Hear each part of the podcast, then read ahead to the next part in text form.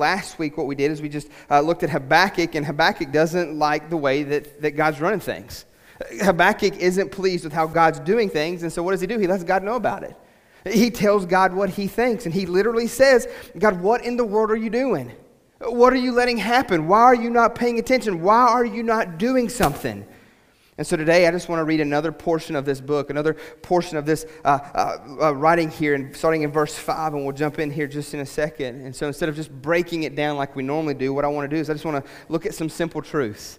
I just want to walk through what I believe a very simple truth is and something that we can overlook so quickly. So I'm going to ask you if you'd join me this morning as we pray, and then we will jump into Habakkuk chapter 1. Father, we love you. Lord, we need you. Father God, we just pray, Lord, that your Holy Spirit fall heavy upon this place. God, that you would do a work amongst us. Oh, Father, that you'd give us ears to hear what you have to say this morning. God, that you would speak louder than words. God, that you'd make your presence known in a mighty, mighty way. And so, Father, we ask, Lord, that you save the lost. God, if there be one here that doesn't know you as Lord and Savior, God, that you would reveal that to their heart, that you would draw them to you. And Father God, maybe if there was one here this morning that's stuck in sin, God, just this pattern, Lord, we pray that you break the cycle, free them from the chains of bondage. And God, if there's a heart here this morning that just needs encouragement and love, God, you, you know what we need. And so, Father, we pray that you speak. Father, we pray that your Holy Spirit fall heavy upon our hearts. God, do a work in this place for your glory, for your honor, and for our good. In your name we pray. Amen. Amen. So Habakkuk chapter 5, starting in uh, Habakkuk chapter 1, starting in verse 5. Uh, and this is what God's word says it says, Look among the nations and see, wonder and be astounded, for I am doing a work in your days that you would not believe if told. Sounds like a pretty cool verse, don't it? I mean, it sounds like a really, really good verse, like one that, that we should like hold on to, one that uh, maybe let's make up some shirts and throw it on some shirts, maybe get some coffee mugs going, and we can throw that verse on there, like this real good, encouraging verse. But, church, what I want to press you with is that context is everything. Context is everything when it comes to approaching the scriptures, when it comes to looking at God's word. We need to know the story. We need to know what's happening before. We need to know what's happening after. We need to be aware of what's going on, what's taking place, because when this verse stands all alone, it looks like a pretty cool, amazing verse. I mean, we could start some ministries off of this verse, we could start some mission projects off of this verse. And so when it stands alone and you don't know what Habakkuk is talking about, it looks pretty amazing. Because the thing that's going to happen is this: is we're going to continue to read the story. We're going to continue to read and uh, this conversation that God has with Habakkuk, because this is God responding to Habakkuk. We're going to read this conversation. We're going to see this conversation, and it's going to change everything. It's going to change everything because what God's going to do is use a wicked nation to judge Judah and destroy them. He's going to use this wicked nation to bring his people uh, uh, under um, captivity. And so that's just kind of an odd shirt when you think of it like that, is it not? It's kind of a weird verse to start a ministry around. I'm going to do something that's going to inspire awe in your heart. I'm, I'm going to kill all of you. I'm going to lead you away in captivity and bondage. I mean, who's signing up for that ministry this morning? Who, who wants to be a part of that ministry this morning? See, another little verse that will proof text if we're not careful is uh, the book of Philippians, chapter 4, verse 13, right? You, we all know this one. It says, What? I can do all things through Christ Jesus who gives me strength. Again, it sounds like a great verse. And especially if you've got your team and it's the fourth quarter, we're down 50 with two minutes left, man, we are claiming that verse like we have never claimed it. You know what I'm saying? Like we're all over it. God, you can do all things. I know you can. Bring him back. Two minutes left. 50 points. We can do it, boys. Just knuckle down, pray harder, believe stronger, and it'll be good. And it's really a great verse but when you look at it in its context, it changes everything. So Philippians 4:11 says this, not that I am speaking of being in need, for I have learned in whatever situation I am in to be content. See, Apostle Paul, as he pins this letter to the Philippians there, the believers in Philippi, he says, I've learned in whatever situation I'm in to be content, to be satisfied, to be good in the Lord. Uh, no matter what situation, no matter what circumstance, no matter what's happening, uh, I've learned to be content. Kind of flies in the face of our cultural world today, does it not?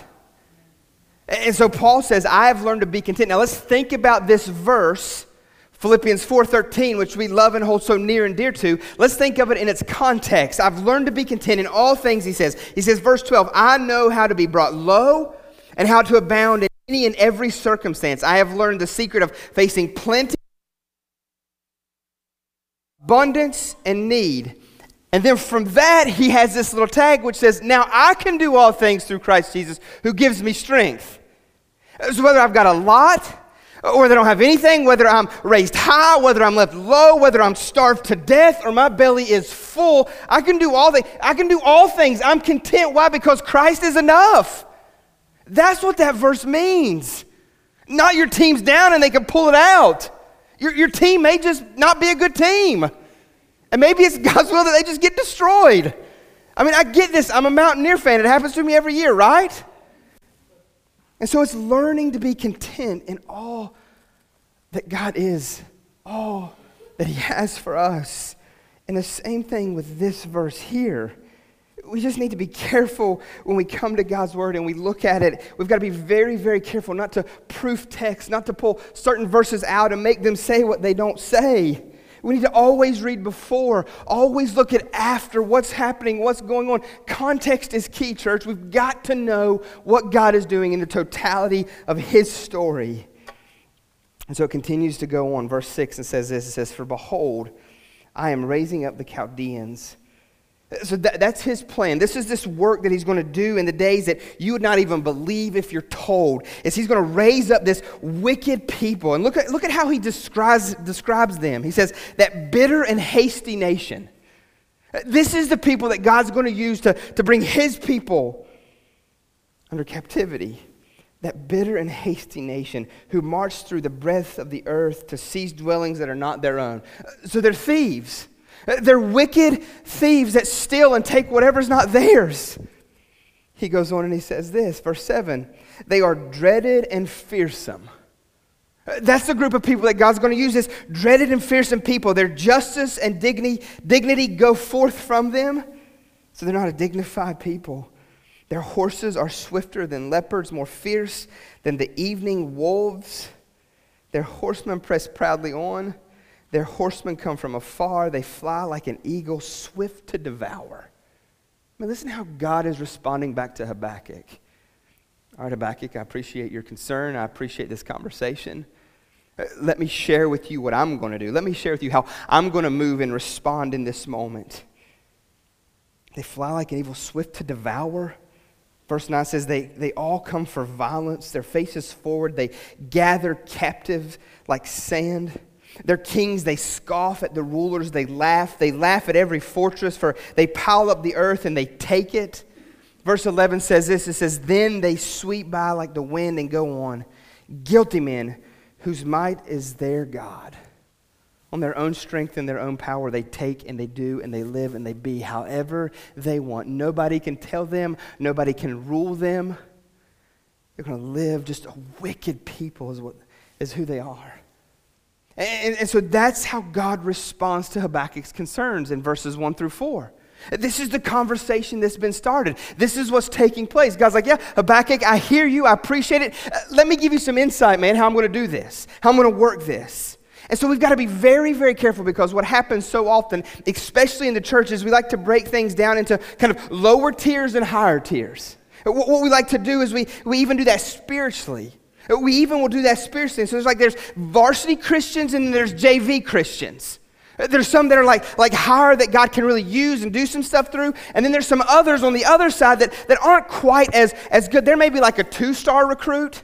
We'll just put them in children's ministry and let all these other varsity Christians kind of do their thing.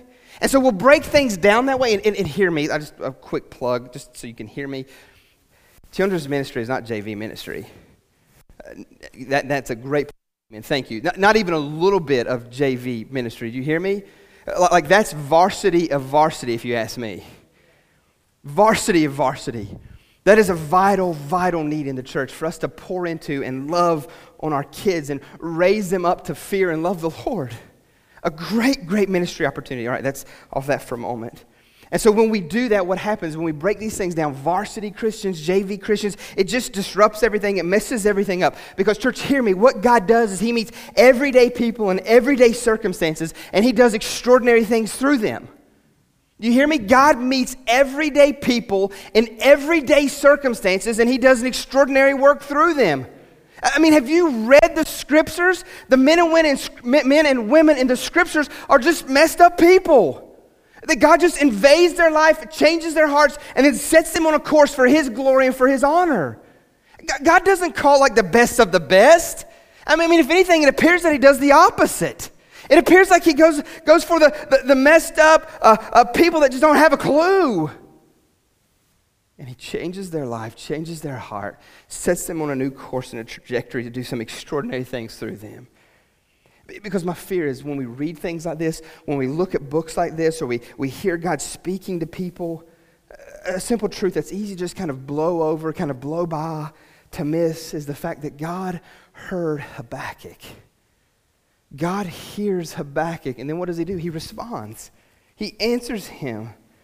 So, hear me, be careful this morning not to read this and kind of romanticize it. Oh, it was just Habakkuk. There had to be something special about Habakkuk. Or, oh, it's just a biblical character, a biblical man. Had to be something special going on in that moment. There's not. There's nothing fancy or great about Habakkuk. God speaks to this man who calls out to him. So be careful not to forget that this is the same God today that we talk to, that we fellowship with, that we have communion with, the exact same God that we can talk to, and he hears us. Same God. Same God. Let, let me give you some examples real quick kind of talked about this just a little bit last week. We'll uh, want to revisit it for just a moment. So in Genesis, you have God, and he comes to this man named Abram. And he says, Abram, I'm going to make a great nation out of you. His name's going to be changed to Abraham. We know him from there. But he comes to him and says, I'm going to make this great nation out of you. You're, you're going to have a son. And through that son, what I'm going to do is I'm going to redeem all that went wrong through the fall. I'm going to rescue and redeem through your lineage. And Abraham says, God, that's, that's impossible that's, that's great, a good idea, whatever. But, but God, I'm, I'm 75 years old, and my wife, she's older. And, and I just love that. I mean, is he not a brilliant man? I mean, men, men, this is where we can pay attention for just a second. He says, I'm 75, and he's very seasoned, and he never tells us how old Sarah is in that moment. She's just a bit older than me. I'm 75, she's just a bit older. And he just always goes, I'm 75 and she's older than I am, just, just by a little bit. So he's very politically correct in this maneuvering. And then what we have is 15, 15 years later, there's no boy. There's no son, there's no heir. There's nobody to take over. And so what does he do? He goes to Sarah, and Sarah gives him what I would say is the, the weirdest, most awkward birthday present ever. Sarah gives Abram Hagar. Gives him Hagar. I brought you a slave girl. Happy birthday maybe you can get her pregnant. Which, in that moment, would you not, as a dude, just be like, uh, uh, it's got to be some kind of a trick, right? I, I, I mean, it, is that, that is just weird, is it not? I mean, how do you, thank you? Uh, I mean, I, mean I, just, I, don't, I don't know what the response that would be good. At. I mean, is this a test? And so what we have is the story, it just begins to unfold, and Hagar, she gets pregnant and she gives birth to Ishmael. And then you have 25 years after the promise is given, what happens? Sarah gets pregnant. Sarah gets pregnant and births Isaac. And now you have Isaac and you have Ishmael. And now you have a mess because those two, they're going to separate and it's going to be a bloody, contentious mess, even to this day. But when Sarah gives birth to Isaac, she has what? Bitterness toward Hagar and Ishmael. She has bitterness and resentment toward them. And so what does she do? She goes to Abraham and she says, she demands that Abraham kick him out. Now you have to understand, don't think, don't think in 2019. We've got to put ourselves in the story. We've got to understand what's happening. We've got to understand the context and the, the, culture upon which this is because to be kicked out in this point of time is to be outed from a family, homeless at a level uh, which is hard for you and me to comprehend and understand. It's hard to fully grasp what's happening. So, so it's basically what it is is a death sentence. It's done. There's no chance of survival for them. And Abraham, he's deeply grieved. So he kind of has some disagreement with Sarah with this, but what does he do? He eventually gives in. And in that weird twist, he gives Hagar basically a bottle of water and a loaf of bread, and he sends her and Ishmael out to die. Sends them out, out to die. And this is where the story picks up Genesis 21 15. Genesis 21 15. 15 through 16. It says, When the water in the skin was gone, she put the child under one of the bushes. Then she went and sat down opposite him, a good way off, about a distance of a bow shot. For she said, Let me not look on the death of the child. For as she sat opposite of him, she lifted up her voice and she wept. She lifted up her voice and she wept. So I don't know how familiar you are with children or how often you've been around children, but when they get hungry, what do they do? Fresh dad, you know what they do, don't you? Yeah. It's not like a whimper or a whine. Like they go from zero to a hundred, don't they? I, I mean, like, like, it's a matter of life and death. I, I mean, they, they just ate like two hours ago, and they freak out in a moment whenever there's just it just begins to grumble. Like it's not full fledged on yet, is it? Like the, the pain of, of hunger is not fully set in. And they go from zero to 100 in, a, in the drop of a, a dime, and they just fall apart and they scream and they go crazy, and it's blood curdling cries, is it not? I mean, so can you imagine this? I mean, if you ever get stuck in a car with a hungry child, I mean, you contemplate a lot of different things, don't you? I mean, I mean, there's a lot of things that run through your mind, and thank God that He comes back in real quick. So, what we have here in this moment is you have Hagar's son who is starving to death. They're out of water, they're in a wasteland. She puts him under a bush and she goes a couple hundred yards away to try to get away from that screaming. And her reasoning in this whole thing is this is that it's not good for me to look upon the death of my son. Can you imagine a mom in that situation? Can you imagine that for a moment? This mom of her baby, there's nothing I can do. I'm helpless. Come to the point of all I can do is I'm going to stick him under this bush and I'm going to go as far away as I can to where I can't even hear him cry and scream and die. I mean, is that not horrific? So he's screaming. And what is she doing? In the middle of that moment, she's screaming out to God as well. And then I think the next verse is spectacular. I think the next verse is beautiful. Look at, look at what God's word says in verse 17. And God heard the voice of the boy. You catch that, church? We can romanticize ourselves in the scripture. We can romanticize it a little bit, and we can look at okay, okay. I, I, get it, Habakkuk. I get David. I get I get Solomon. I get I get all of those guys hearing. I get Peter. I get I get all of those guys hearing. But but who does God hear in this story? A baby under a bush dying and crying, and God takes notice. God hears the cry. He hears the cry of the baby boy, and look at what it says. And the angel of God ca- called out to Hagar from heaven and said to her, What troubles you, Hagar? He says, Fear not, for God has heard the voice of the boy where he is. God has heard the voice of the baby under the bush crying out in starvation. God is aware of the cry of the smallest of smalls, is he not?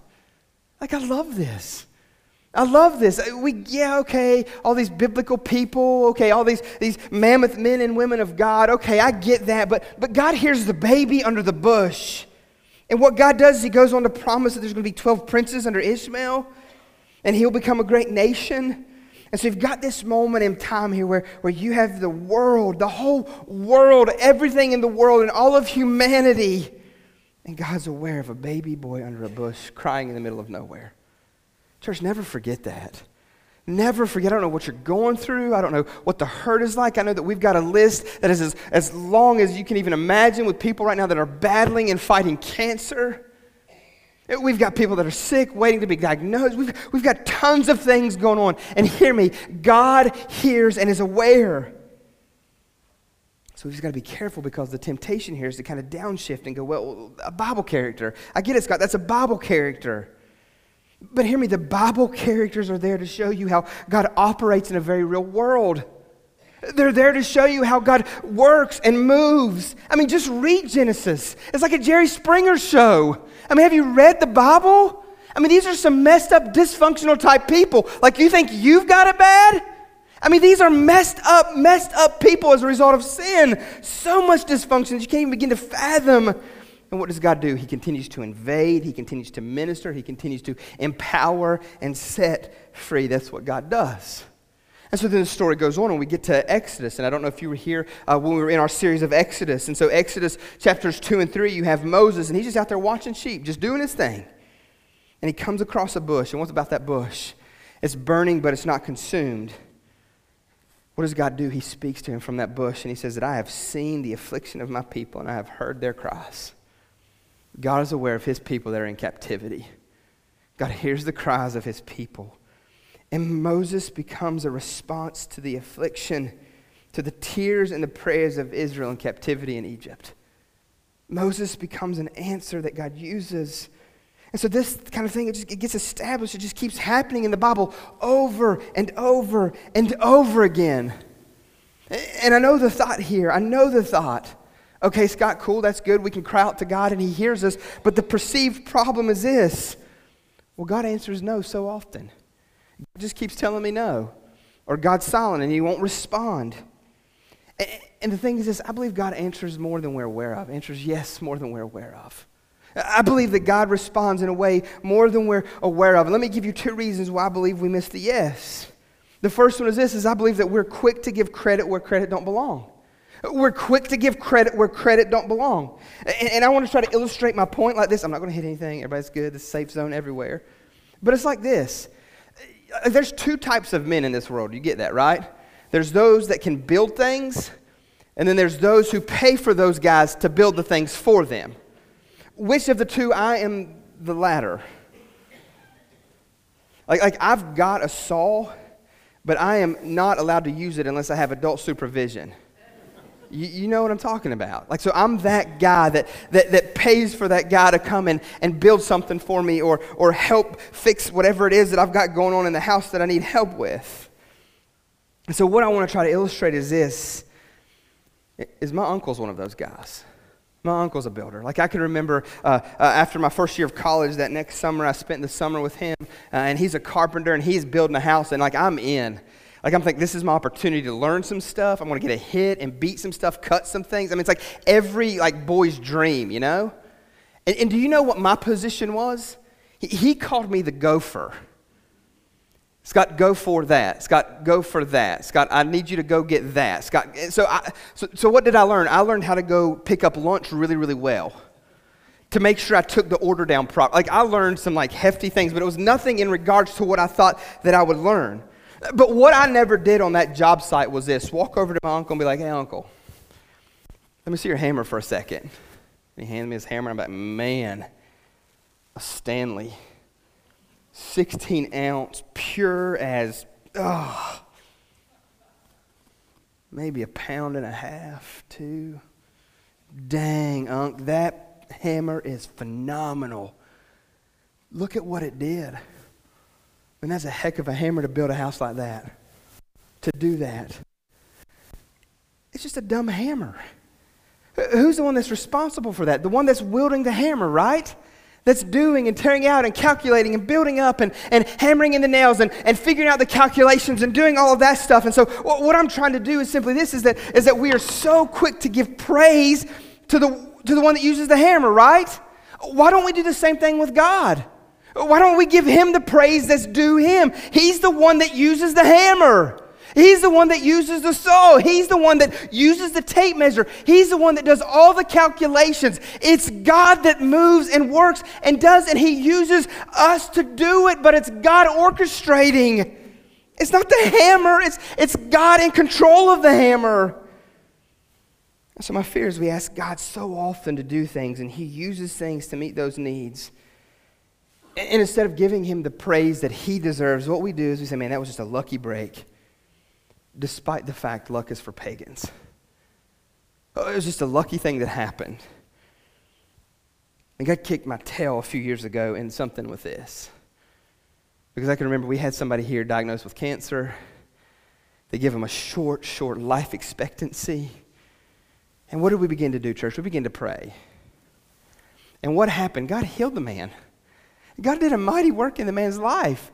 Like he goes home, they're saying a few months, he goes back to his next doctor's appointment, and they're like, Where in the heck did it go? And like, what do you mean? The cancer's gone. And I can remember getting that call, and I can remember like talking to my wife, and I'm like, uh, somebody made him. Uh huh. And she's like, Scott,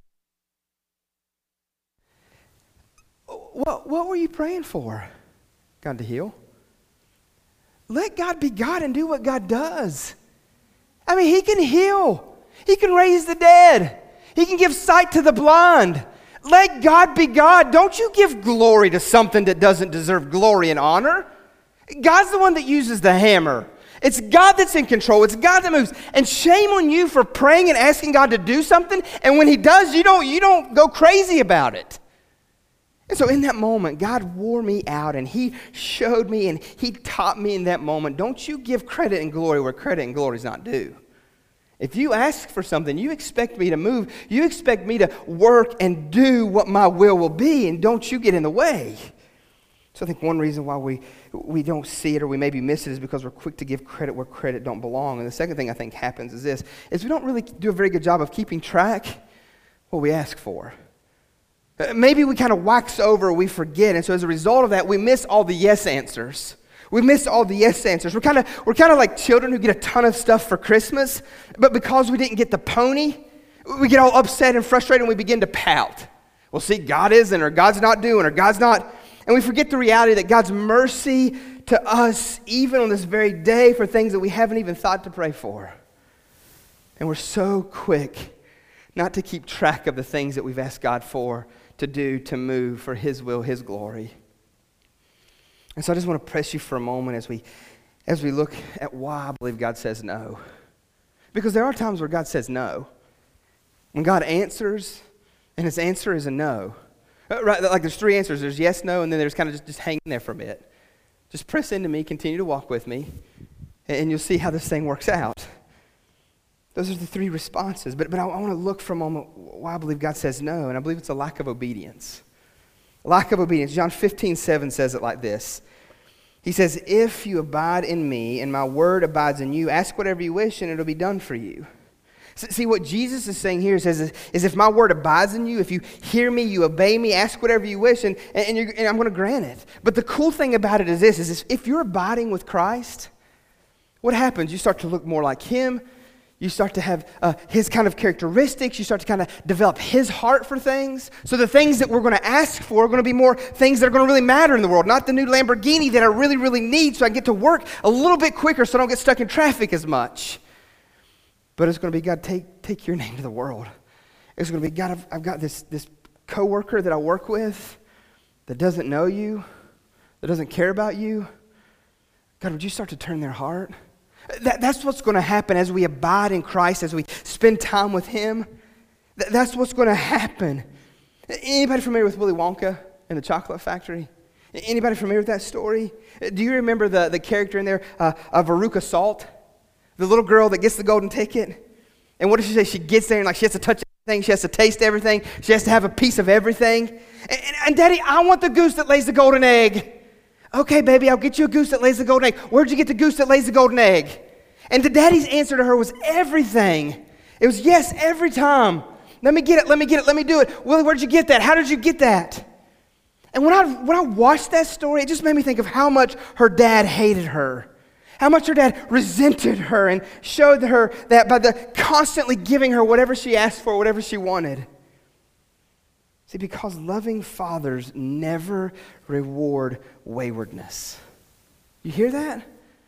Loving fathers are not to reward disobedience and waywardness. We never reward rebellion. And so, what this shows us is that Veruca Salt's daddy hated her. I mean, she was a spoiled brat, was she not? She didn't listen to a word, no rules, nothing applied to her. So just wanted everything that she get her hands on. And what did her dad do? Did everything he could to give her that in her disobedience and wickedness. Look at that verse again. Listen to it. If you abide in me, abide means to stay and remain. If we just stay and remain in Christ and his word abides in us, because what happens? His word changes us from the inside out. His word shapes us and molds us. Ask whatever, and it'll be done for you. 1 John 3 21 through 23 says this.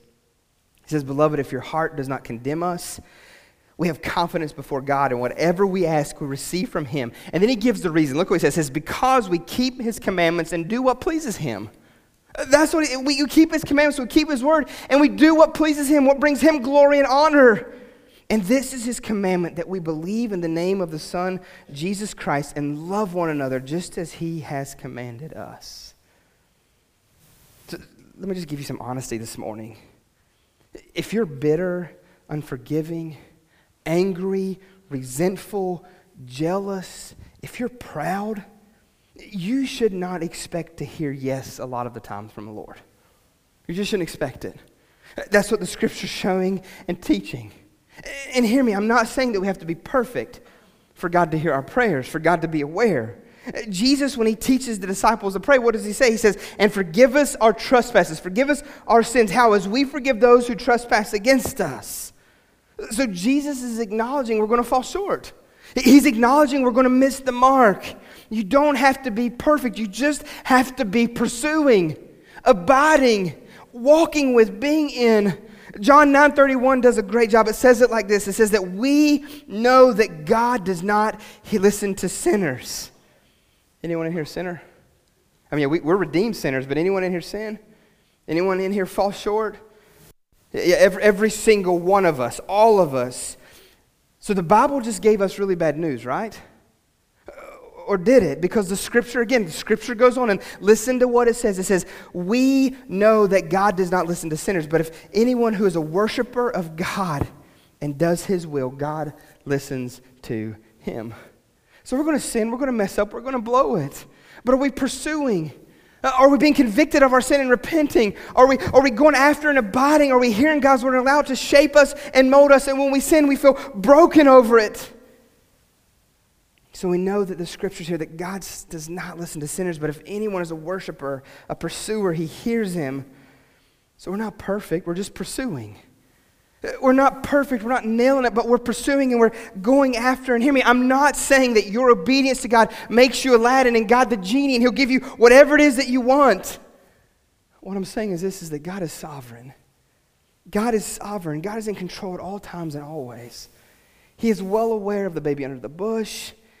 He is well aware even of us in whatever need or in the midst of whatever we're going through. He is aware and He permits or does not permit. Why? Because He knows all. So, church, hear me. Sometimes you're going to get a no. You're going to get a no because what's most glorious to God and what's best for you is for you to hear no. I mean, I've got two boys. I've got two, I've got a, I've got a soon to be four year old and I've got a, a seven year old. And hear me, daddy wants to say yes all the time. I want to do that. And, and I say yes most of the time, but hear me, there's times where I say no. There's times where I, I see things and I understand things at a different level than they do. I mean, they've got seven years and, and almost four years going for them. I've got 35. I mean, I've had a lot of things happen to me. I've been through stuff. I've seen stuff that'll change a man. You know what I'm saying? A seven year old don't have a clue. As I established last week, we'd be playing football every day, eating tacos on Tuesdays all year. They don't know. So, me as the leader, me as dad, me as a provider, me as the, the caretaker of my family, there's going to be times where dad says, No, nobody. I know you really, really want it, but we can't do it today. I know you really, really think you need this. But man, it's going to be good for this need to just sit there for a while. It's going to be okay. And is that not a picture of us with God? But God, you know. God, I need it. God, I have to have it. Ugh. Come on, God. It's been like three minutes I've been praying about this thing and you haven't yet. Are you kidding me? I've even thought about fasting. Now, I'm probably not going to because that means I'm going to have to cut something that I really, really love out of my life, but ah. I mean, is that not a picture of us? And so what do we do? We sit down and we pout. Or we get ticked. God said no. There he goes again. He's mean and hateful. That's what that's who God is. No, God is loving and gracious and kind, and God sees what's coming tomorrow. Church, hear me. God knows what's tomorrow. He knows what's going to happen. And so, in His goodness, His kindness, His love, His grace, and His mercy, some of, sometimes the best thing that He can say is no. No. Scott, no, that's not a good idea. Scott, I know you think that you really, really want this, that you really, really need this. But Scott, I love you so much. And so, in my love, I'm going to tell you no. So sometimes we get yes. Sometimes we just need to sit and pray and seek and abide and wait. And then there's sometimes, there's sometimes when God just says no. And God is justified, and God is just as good, and just as loving, and just as gracious. So, to close this morning, as the band comes back up, remember, church, God hears and He answers. God hears Habakkuk, and He answers. Same thing for us. God hears us, and He answers. That is such a profound truth. Such a profound truth if we just get that, if we'll just hear that this morning, that God hears you, that God is aware of you under the bush or on top of the mountain, it doesn't matter where you're at, that God hears and God knows and He interacts with us. And if we would see that through that lens, if we would understand that through the lens of the gospel, oh, how it would radically, radically change our life. The fact that God hears you. Oh, he, not just that He hears you, He wants to hear from you. God wants to enter into relationship and conversation and communion with you. He wants that. He longs for that relational side of things with us. If we would just cry out, if we would just call, if we would just talk. I think maybe another reason why God doesn't answer is because we don't ask or we don't go, go to Him. We just kind of assume. Instead of seeking and running after and abiding like He's called us to, uh, God just, God don't care about me. It doesn't matter. And, and I just want to contend with you this morning. He does more than you'll ever know. That's what the cross proves, church. That God hears, that God's aware, that God cares. No matter how small it may be, to no matter how large. He heard a baby under a bush crying and he moves in a mighty way. God hears. And so I guess my question for you is this what do you want to say? And what's on your heart? What are you going through? Uh, what do you want? What do you want to say to Him? What do you need in Him? What about in others? Have you seen things that you need to pray and ask Him for? Maybe you're struggling. Maybe you're struggling to believe. Maybe you're sick. Maybe somebody you love is sick. Maybe the relationship that you're in is dysfunctional. Maybe you're, you're great and, and you love the Lord deeply, but He still wants to hear from you. Understand that also everything that God does, everything that God grants is a gift. It's a part of His good grace. So maybe as a result of that, He said yes more than you realize, and you just need to say thank you. You just need to say thank you. So I love the story. Habakkuk approaches God. God, why don't you move? Why don't you do something? Why don't you step up and answer? And what does God do? He steps up and he answers. He answers in a way that is going to blow Habakkuk away. Habakkuk wasn't ready for what God had to say. We'll see that more next week. Let's pray. Father, we love you. Jesus, we need you. God, thank you for your truth this morning. Thank you for your word. Thank you for your promise. God, I just pray, Lord, that you would speak in this moment. God, if we could just rest in this reality and this truth. God, the fact that you hear, the fact that you're aware, the fact that you know. God, you hear, you hear us when we cry. God, let that truth hit us. Oh, Father, may we run to you all the more. God, give us patience and grace. Whatever you settle on is right and good for us and for your name we pray. Amen. If you guys would stand, Eric and these guys are going to lead us. If you need to come pray, if you need somebody to talk to, if you want to know more about what it means to have a relationship with Jesus, I'll be down. I'd love to talk more about that but you respond as God leads this morning.